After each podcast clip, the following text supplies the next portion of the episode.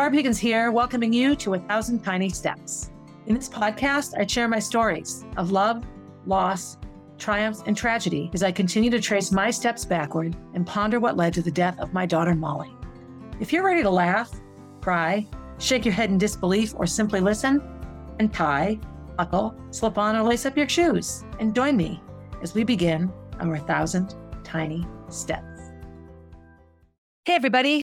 Barb Higgins here, welcoming you to episode 106 of A Thousand Tiny Steps. So, this has been an episode that I have started and stopped several times. Every once in a while, this happens to me. And typically, it happens for two reasons. One, I'm disorganized, which partly was this. And two, it's, it's a topic that's difficult and easy for me to get rambling or off topic or emotional. And so, given that these next handful of episodes are coming about in late August and September into October, change is a big is big on my mind right now. And so I got really thinking about it, and, and I've tried a couple of times to start talking about change and how I deal with it and why. And I've gone off on all these different tangents, much like the starting of this particular episode. Anyway, episode 106 will be about change. So, as this is being recorded. It's late August and it's a cold, rainy, very, very typical early fall day in New England. And the rain for me is a trigger. I have a very, very sort of anxious and negative connection to rain. I've mentioned before when I have memories in my head, a good memory, a happy memory, it's sunny, it's daylight, and I remember the memory in that sort of reality when I have bad memories, even if they happened on sunny days, my memories tend to be at night or it's raining and and the overriding color is gray. And so summer going into fall has traditionally for me been quite a negative trigger. The first time that I was ever sexually abused was the month of November and fall, September and October were often asthmatic months for me. As the seasons changed, as the heat came on, all those triggers for my asthma would begin to occur. And I was often quite sick between Halloween and Thanksgiving. I was traditionally hospitalized. So add in sickness and abuse, and then the impending darkness and the cold weather. And it's easy to see why my go to sort of mindset would be anxiety and anxious and being on alert. I've tried very hard over the years to, to combat this. So, what I have often done is created ways for change to be positive, a new beginning. So, I've done things oftentimes when I look back on my life, I've rearranged my bedroom furniture at the end of the summer. I have cleaned out my closet and my drawers. Now, maybe this is to get ready for school clothes, but it's there's something just cathartic about getting rid of things and making room for new. And I would do these things often. I went into education, and my main reason for going into education was to provide children like my little brother Jonathan with an education that was fun and meaningful. He was had a hard time sitting still. One of the side effects, positively speaking, of education is that every school year has a beginning and an end. So you can spend 20 years teaching in the same building, but no two years are exactly alike because you have a new set of faces in front of you and some modifications to staff and new goals and objectives everything is just different. You might be teaching a different grade or a different subject. So, this was also sort of a good way for someone like me to put an end to something negative and bring about something positive. Also, somebody like me who really functions as a trauma survivor, my daily tasks of maintaining a level of being okay can be exhausting and takes into account all sorts of subtle things that a sort of a solid, happy, non traumatized person might never even consider. Right now, at the end of August, we have several pretty significant changes coming up. And as is typical for me, I'm struggling with them. As is also typical, these struggles get me thinking about past August, about other Augusts that have been difficult for me. And the first August that I come to that's a really difficult August would be the summer of 1976. And that was when I finally had the guts to tell my mother that I was being abused. And I had gone on vacation to Montreal. The Olympics were over. We toured the Olympic Stadium. I was with my grandmother and my great aunt. They come see me all the time when I visit my mediums. It was August and there was huge disruption in my life. Anyone listening that has been the victim of child abuse, specifically sexual abuse, which has so much stigma to it on the part of the victim, you know that when you make what's been happening to you public, even if public just means one other person.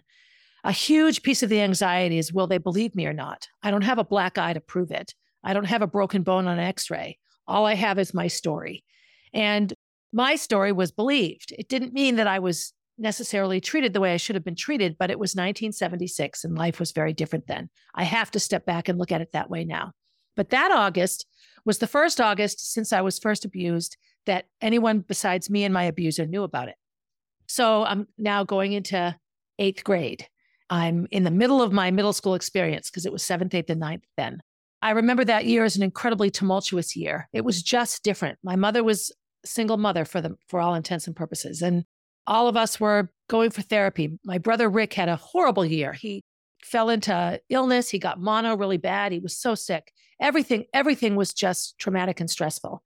And so, you know, going into that school year, as much as I had the nice clothes and the support of my family around surviving the abuse and going for therapy and all of that, it, it was very, very traumatic. And I look at the August that followed my high school years. Ninth grade was still at junior high school when I was growing up. And then getting into high school, it really was step by step trying to build a better connection with August. I know for me, when I started running and doing school sports, that August meant activities started again. And that was a big piece of what kept me sane, so to speak, as I was, you know, dealing with the trauma of child abuse. The next August that truly comes to mind for me would be 1987. And that's when I started teaching. So I went to BU, and of course, every August was back to college and back to running. So those were very sort of standard, typical me as the student summer's end. My first year out of college, I was cocktail waitressing and just partying and sort of living a really crazy life. And so August into September was no different. What I did notice was that I didn't have any of the normal back to school things going on in my life. And I felt, I felt a bit, you know, directionless, quite honestly. It was tricky for me and I didn't really care for it. So the following summer, when I was applying for teaching jobs, one of the things I really looked forward to was having that back to school. And then I had that back to school all the way until Christine Rath decided I wasn't a good teacher. So 87 was was exciting for me. It was reintroducing structure into my life. It was going back to being with kids. It was having a beginning and an end. It was having a regular paycheck. And that was probably a good step in my healing as an adult in my adult life around my child abuse and the ramifications that it presented in my life. The next August that I truly remember would be the August that I had lost my job. So I stopped teaching in November. I resigned in January. And so all of the rest of the spring and summer were me not teaching. And then came August. And then came cross country starting, and I'm not the coach. And then came school starting, and I'm not teaching. And I remember a very specific memory. I was working at Flips with Robin, which was a wonderful sort of break for me. And I had just applied to and been hired at VLAX, which hadn't really started up yet. Robin had left in the middle of the day to do errands, and I did a lot of the cleaning and organizing. And I remember feeling, and I have to be careful how I say this, but I have a master's degree and I was educating children. And here I was by myself, you know, working for $10 an hour, vacuuming a rug. And I felt broken and I felt disheartened and I felt devastated. And I knew that this came about because of the very deliberate actions of Amy, somebody that I had been good friends with. And so I just had such a tumultuous time with that August and September. I also had neighborhood friendships that had dissipated and fallen apart. So I truly felt like I was just had just lost everything.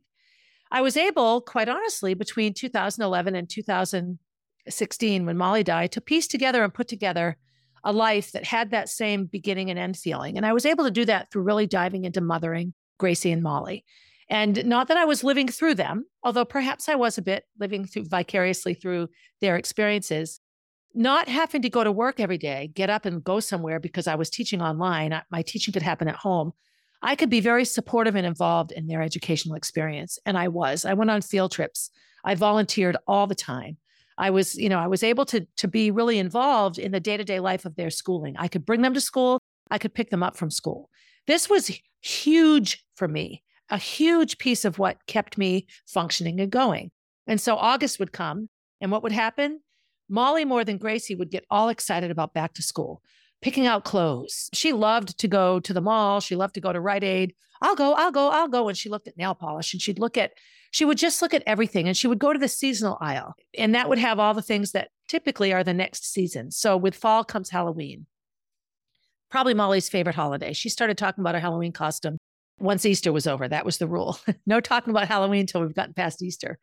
And so August, all of those years, all of Molly's school years and dance years and and gymnastics years and theater years, fall August meant back to school and she loved the structure. She loved the crisp air. She loved making room for the new clothes. She couldn't wait to see her friends. And quite honestly, Molly loved learning. School was interesting to her. It was never boring. She was able to find interest in everything.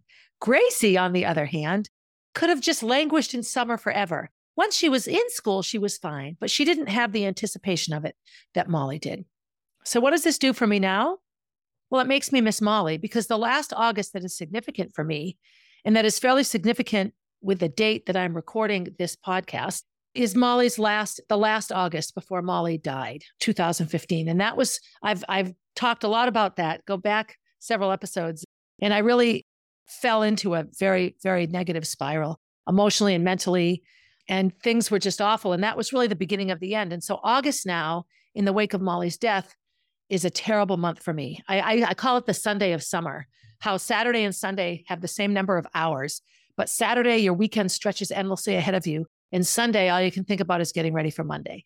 And so July for me is the happiness of summer, and August comes and it's the knot in my stomach that grows and grows. So as I'm anticipating this fall and this this August into September, and living this August into September, as usual, I have a variety of feelings. So Gracie's done with college. There isn't really a school year starting there. Molly's not here. There's no school year starting for her either. Jack is not yet in school, so his day to day life is the same. So I really, when I have my school connection, I guess it would just be school board. But I do have all of the things that that signify change. So for me this year, the two big fall changes in my life right now involve me. One is the influx and the prioritization of the Molly B Foundation, and that I really am truly making this effort my full time job for a while. Does it mean I'm not going to coach CrossFit? No, but I'm going to cut my back. Does it mean I'm not going to record a podcast? Oh, heck no, that's all tied in. But it does mean that the structure in my day to day life becomes disciplined and succinct because I don't, I, I, clearly can't do it for myself sometimes, but I can definitely do it for Molly. The second big piece that is this fall, so actually there's three things, is the release of Motherland. By the time you hear this, it will be September 12th. I will probably at that point have, at this point, today as you listen, have an idea of the actual release date. Right now, as I record this, a lot is still up in the air. I don't know yet when I'm going to record the book so that it can be purchased on Audible. I don't know anything. I just know that as I record right now, it's being printed, and that puts a flutter in my stomach. So, those are some pretty big changes the book, the publication of the book, and the focus on the Molly B Foundation. Those are going to be some fun things coming up. I'm putting together some ideas for theater in the parks to get all of our city kids involved in theater where they don't have to travel any further than their neighborhood park to get it. The other big piece is that we're remodeling the kitchen. And this is where the most difficult piece of change is going to come. And this is truly related to Molly. And I have to be clear. And those of you that understand the grief the grief in losing a child is that not only did, is Molly gone, but everything that was going to happen with Molly is gone. The way that life was going to be with an alive Molly is gone. All the things she would have done will never happen. And everything changes. So it's not just grieving what you've lost, it's also grieving what will never come. And so we hold on to in our family memories. And our kitchen is the heart of our house. And I think it's that way in a lot of houses. Our kitchen, when we moved in, the first thing the realtor said is this kitchen totally needs updating. We've done nothing to the kitchen, nothing. The pantry, the fixtures, the dishwasher, we've replaced the stove once and we've replaced the fridge twice. And that's all we've done. we've painted, but we haven't changed a thing. The beautiful pergo floor that was installed, you know, 25 years ago now is still there. The kitchen remodel was something that was coming up and being talked about by Kenny and I before Molly even died. Everything, as I've said before, got put on hold when Molly died. It was just like the explosion occurred and life was just devastating as we knew it. But it's time, and it's time for a number of reasons. Jack you know, it's not just Kenny and I living in the house with Gracie potentially moving on. We talked about that. If it was just the two of us living here, we would easily just replace fixtures and carry on with the way it, way it is or make minor changes. But Jack is going to grow up here. His friends are going to come here. Maybe Gracie will come and live here again after she's traveled and done different things. Maybe someday she'll raise her family here. Who's to say? But it is time to do the kitchen. And so, as the universe would have it, my friend Taylor, who I met when she owned a shop called The Nest in Amesbury, is a fabulous interior designer. And, and she is connected with tradesmen in this craft, interior remodeling, that function on integrity and honesty, that understand the emotions attached to rooms. So I don't feel like I could even begin this process without someone like Taylor. And that's when I just believe that the universe connects us to the people that we're supposed to meet. I never would have thought on the day I met her, with my still shaved head almost, with a hat on it, covering it up, walking into her shop and, and starting to chat and realizing we have 9,000 things in common. So, what's good about this change? What's good about this change is I will have a beautiful, welcoming, modern, yet looks just like it was here since the house was built kitchen. What's hard about this? It won't look anything like it looked when Molly was here. So I can't stand in front of a window and say, I remember standing in front of this window with Molly. I won't sit at the table where the table is and think, I remember sitting here and looking across this table at Molly. And behind Molly is the window. And on the windowsill is the pink flashlight. All of these things will change. The windows won't even exist. We're changing the windows. The bathroom door won't exist. We're changing that. The sink in the pantry will no longer be in the pantry. It'll be a mudroom and we'll have a door to the garage. We'll have amazing changes to our kitchen. And while it will still be the very same room with the very same energy and essence that it was when Molly lived in it, it won't be the kitchen that Molly lived in. And this is what's incredibly difficult. It's why we haven't returned to the Jersey Shore, because how can we go there when Molly isn't with us? We've gone to Disney several times. Molly never went to Disney. I could buy a house and redo the kitchen without an issue because I don't have an attachment to the kitchen. And so every night when I fall asleep, I'm thinking about the kitchen. And when I come down the back stairs in the morning, I'm thinking about the kitchen. And so what I've tried to do now the last couple of days is to come down and instead of looking at it as it was, instead of instead of just reliving the memories of what I'm looking at, what I'm doing now is looking at it as I've seen in the pictures, looking at it as Taylor has designed it and laid it out so that I see what she sees. And I'll get teary eyed here because it's incredibly difficult for me not to see what I've looked at for 23 years. This August is 23 years that I've lived in this house. It's the longest I've lived any place. My family house wasn't even in our family for 23 years. That was 21 years. So, you know, it's hard for me. And so, am I one of those people like Gracie that doesn't do well with change, that wants things to stay the same? I never would have thought that. I, I never would have thought that in my life. The, the ways that I've dealt with a lot of issues in my life are through change. Before I started recording the podcast, I looked up Native American culture on change. And I did that for two reasons. One, Native American culture is such a beautiful combination of the spiritual and the natural. And, and so many of the decisions that culture makes on their lifestyle choices and what they do at a certain time of year is completely dependent upon the earth and the stars and the moon and the sun and all of the things that it tells us. As is typical with so many beautiful things, modern white religious culture comes in and says all of that's evil, that, you know, that that pagan worship is evil and it's the devil. And of course it isn't. God created this beautiful, beautiful planet, and He gave us all the tools we need to listen to it and to live it, live in it harmoniously. And so in my struggle to find out how can I be better at accepting change, I scoured the internet for articles on the idea of change in Native American culture and sort of indigenous cultures, not just Native American. Let me be clear about that. An indigenous culture is a culture that that has been on the earth in a certain place since before Western Europeans came and decided it was theirs. And, and really, that's what Western Europeans did. They took over the world and decided it was theirs somehow. So I do know that in our culture, we're definitely taught to make yourself happy, seek perfection, find what you want, and live that way. There's nothing wrong with seeking happiness and perfection, but understanding that nothing can stay stagnant. If you look at a river, the wide, slow flowing, stagnant river is murky. You don't see the bottom of the river there because there's room in the water for things to, to float and hover and collect. And then you have a waterfall, you have rapids, And at the bottom of the rapids is crystal clear, beautiful river water, because that's what the tumultuous change does. It cleans it and purifies it. Not surprisingly, a lot of what I found, and I'm looking at my notes here, in Native American culture are consistent with this. And so I look at my inability to enjoy the change from summer to fall as a starting point for my question. So when I put episode 106, it was season changes and change in general.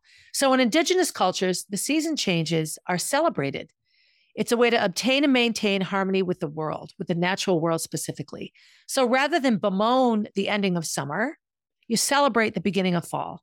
So maybe it's just semantics, but it really is a mindset shift. It doesn't mean you can't long for the hazy, lazy days of summer, right? But rather than bemoan the fact that they're leaving, you bid them a loving goodbye and you look ahead to what's coming and what's positive about what's coming. There's a philosophy in Native American culture now called wellbriety. And wellbriety is a way of teaching wellness to tribe members that became alcoholics and drug addicts with the influx of white settlers. And so wellbriety promotes using change to heal. So what came right to my mind was when I first joined AA and they said a geographical cure won't work. Well, to me, wellbriety talks a bit about a geographical cure. What a geographical cure is, is removing yourself from the environment in which you're an addict into an environment that you are not. So you can't run away from your problems because they will follow you. But sometimes you can't address your problems sitting in the midst of them. So, for example, very few alcoholics can get sober sitting in a bar or hanging out with other alcoholic friends. You have to extricate yourself from the reality that is feeding your addiction. You have to make those changes. So I got looking a bit more about that.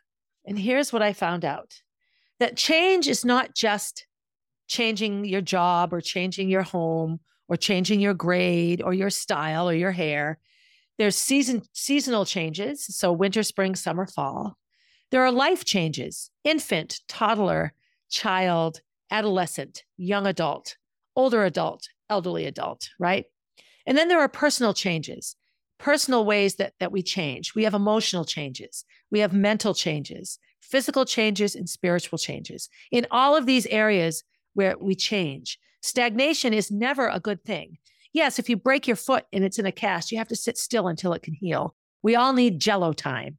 Jello time is one of my favorite ways to describe slowing down. When you make jello, you stir it all up with the hot water and the powder. When all the powder is dissolved, you put it in the fridge and you leave it alone. You let it sit still. It has to become jello. And the way it becomes jello is by sitting still. I should get a shirt that says jello time and look at it every day.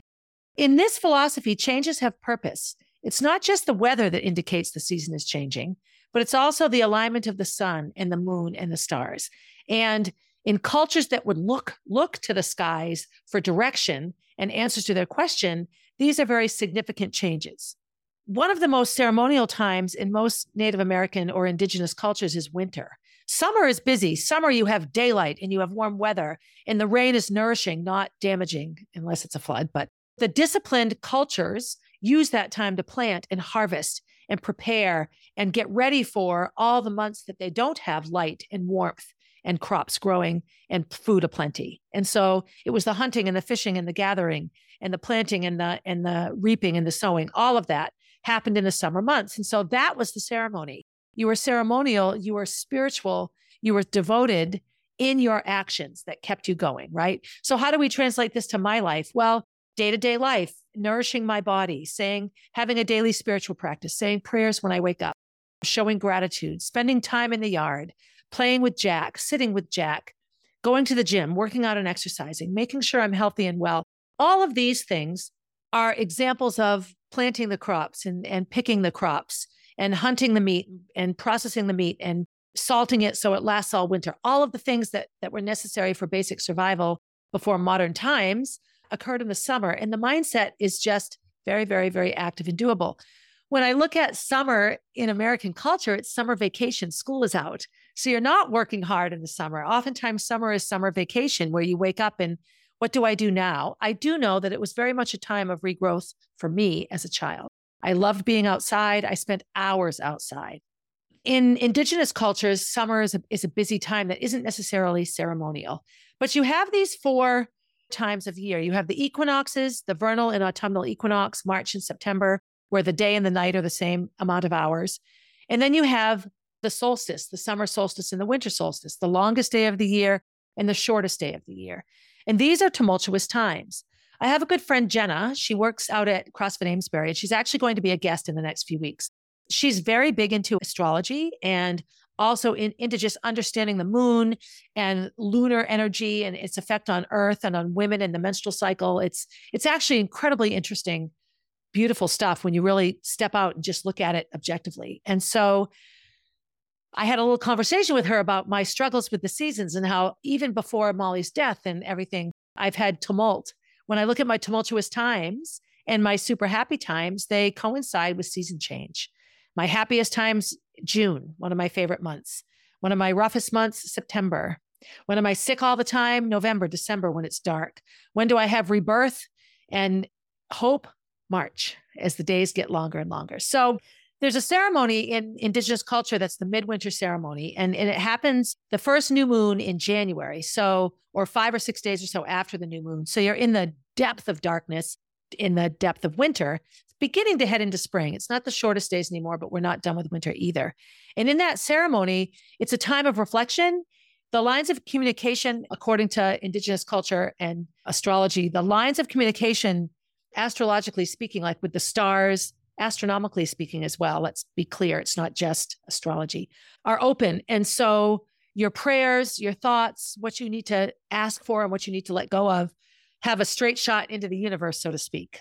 Oftentimes, what's done here is you cure yourself. It's a time to heal and cure yourself. It's a time to lay out your dreams and, and manifest fulfilling them. It's a time to cleanse, to remove negative thoughts and cleanse your soul and have just sort of a you know, really replacing negativity with positivity. And this is a whole ceremonial thing that everybody would take part in on whatever whatever your function was within your tribe or in your community, everybody took part in this. And then there were sacred rituals that went along with this dances and songs and prayers and foods that were prepared and drinks that were consumed.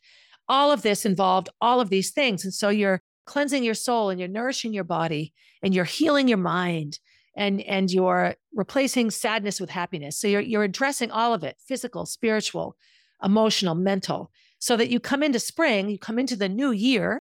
Really the new year in my faith is march 21st it's the vernal equinox. It's when life begins again. When we get up out of the bed of winter our bare feet onto the still chilly floors of spring and begin what comes next. And i just found such relief in this. You know it's not changing any of the realities in my life but it makes looking ahead a little less difficult for me. A relevant story to share too is there's a guy named Justin who comes to CrossFit Amesbury. And I was talking yesterday about this very thing. Jenna was in the class as well. And so I was talking about season changes and I was talking about how I'm missing the hot summer weather. And he said, Oh no, this is the best time of year. Oh my gosh, August 20th to December 1st. You have the crisp, beautiful fall days. You have the color. You have Halloween, which is a blast. You have Thanksgiving, which is just which is just a wonderful holiday where everyone gets together. He had nothing negative to say about August turning into September, becoming October, culminating with November. It's his favorite time of year. And he was as enthusiastic about it as I am about April, May, and June. And I, I just sort of stood there, two things going through my head at that moment. One, thanking the universe for having me hear this because I needed it. And two, stands with fist, standing ground and saying, "Well, I'm going to continue to hate it. You know, it's my right to hate the fall." And and it was sort of a chuckle and a laugh. All of these things sort of let me off the hook a little bit in feeling my level of tumult around summer ending and fall beginning. And the well-briety piece, it just resonated with me. And it's the first thing I saw when I seried the question about indigenous cultures and, and their feelings on season changes. It just stuck with me. Well-briety, how to be well. And sobriety isn't just alcohol and drugs. Sobriety can be if you have an eating disorder and you and you string together, you know, 3 months of not puking your food or starving yourself. You've been sober for 3 months. You haven't been participating in the intoxication of your disability or your behavior whatever it is. In looking at how do I make this change? I have a 2-year-old. I'm going to have a million Augusts into September. Well, okay, maybe 18 or so where Jack ends his summer vacation and begins school, whatever that looks like for us and whatever our life is like at that time. It's not like my ability to have a beginning and a middle and an end to the school year or to the end of summer to beginning of summer ends. I will always have it.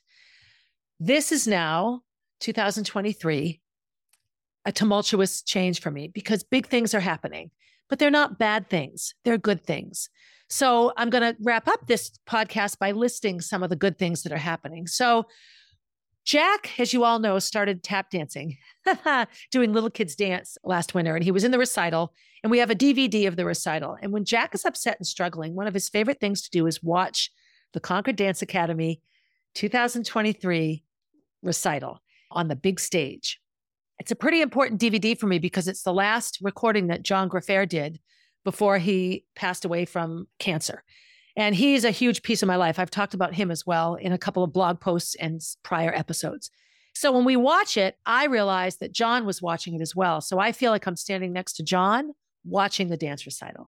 And that's tender for me. Jack loves it. And every time he watches it, he's got a little bit more of it memorized and a little bit more of it together. And so this morning, just a couple of hours before I recorded this, he cut his foot on a little nail that sticks out of the carpet, one of those carpet nails on the stairs. And oh, he cried and cried. And so he just wanted to sit on the bed and watch the big stage, DVD, the big stage. And so we put it on. So the first dance has Kayla Taylor in it and Allison Hunger. And the whole, it's a big musical theater number. It's Tina Turner rolling on the river. So Kayla is sort of the star, and then everyone dances around her. But there are like, you know, 35 kids in the dance. So Jack has different pieces of it that stand out to him. And right now he's fixated on the two of the boys that dance in this dance and he's he's fixated on what they do and that they pick up Kayla and he wants to pick up Kayla and someday I pick up the dancers and I'm on the big stage and he's just he's just obsessed with it. So a really nice change that will come with August into September is Jack will resume tap class. And it's something now that he finds great pleasure in. He watches each dance, he has songs that he likes, he knows the words to the songs, he sings along. I really could film him watching the DVD and make a DVD. It's it's the most it's just the most beautiful thing. And what it speaks to me is that he is very naturally connected to music and movement. He's listening to songs. The words are meaningful to him. He has favorites. He watches the dancers. He copies the dancers. He now translates that into when he will next be at dance.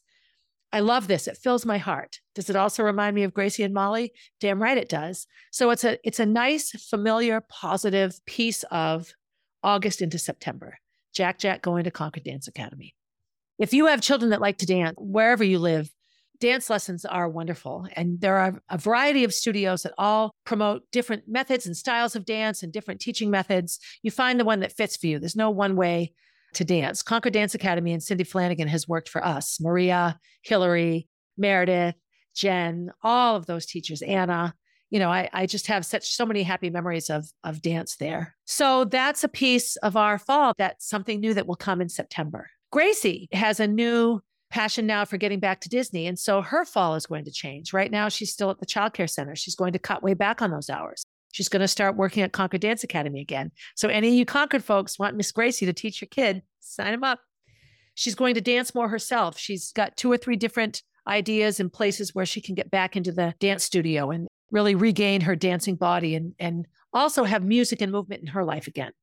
Should she end up returning to Disney, that's another huge change. And that will likely happen at the culmination of this year. So, probably more towards spring.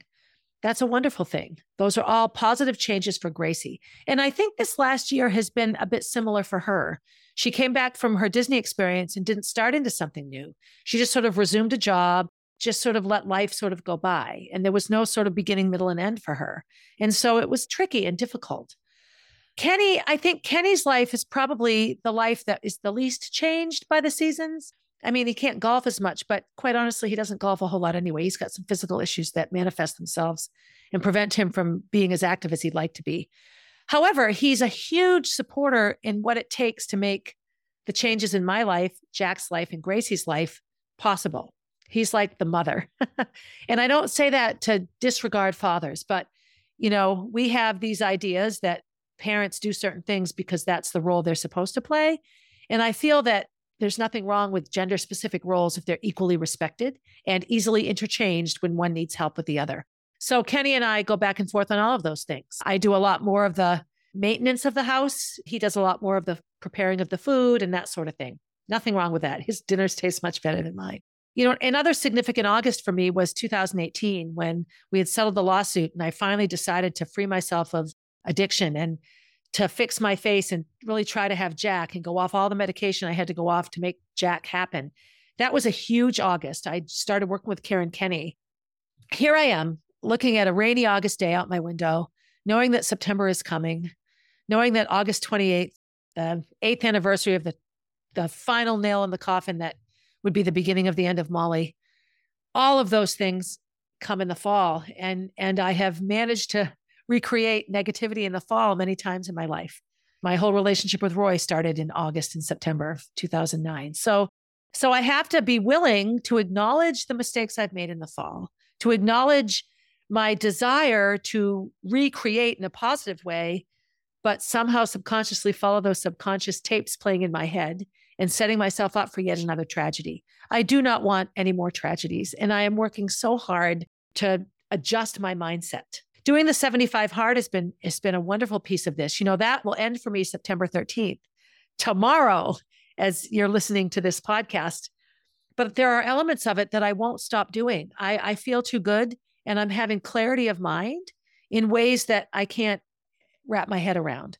I work with Carolina and with Judy, my mindset coach and my web designer, are stunning and changing and becoming more focused. Both of them have said, I haven't seen this clarity in you ever. And so I'm hoping that just translates into all of it, into my podcast, into the book, into the next book, into what might become with the Molly B Foundation.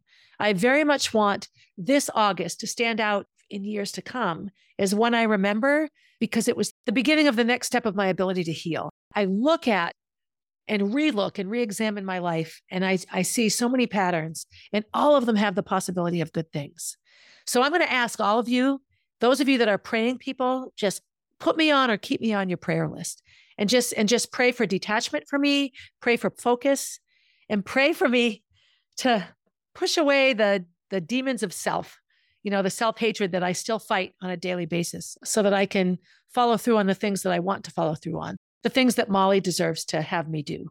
And I really try to focus that, focus my things on Molly and just pray for my health and well being. And again, send suggestions my way. I realized so many of these things I can't do myself, but I'm in a I'm in a place now. I'm I'm about 55 days, no alcohol, no unhealthy food, working out every day, reflecting and meditating every day, reading every day, drinking a boatload of water every day, taking supplements. I'm addressing it all physical, spiritual, emotional, social. My indigenous roots, whatever they may or may not be, wherever my indigenous roots are, I'm trying to reconnect myself that way to God and to earth and to the stars and the sun. And I know it all sounds hokey, but it's important to me right now. So, as you enter into September, as you, we're 12 days in now as you're listening to this. So, love and tenderness and memory to the September 11 families who suffered the most direct impacts of that day. And love to all of you and all of us in this fragmented but wonderful country of ours, right? Be good to yourself. Be good to yourself by paying it forward and being good to someone else. And then be good to someone else, right? and as always, have a good day, everybody. Hey, thanks for listening and for supporting the podcast. Feel free to leave a review and to share my stories with your friends please reach out with your own stories. I love connecting with my listeners. If you want to see what I'm up to next, you can find me on Instagram at barb underscore 444, on Facebook as Barb Higgins, and at my website, 1000tinysteps.com. And while you're there, sign up for my newsletter, a weekly way to find out what's up in the life of Barb Higgins.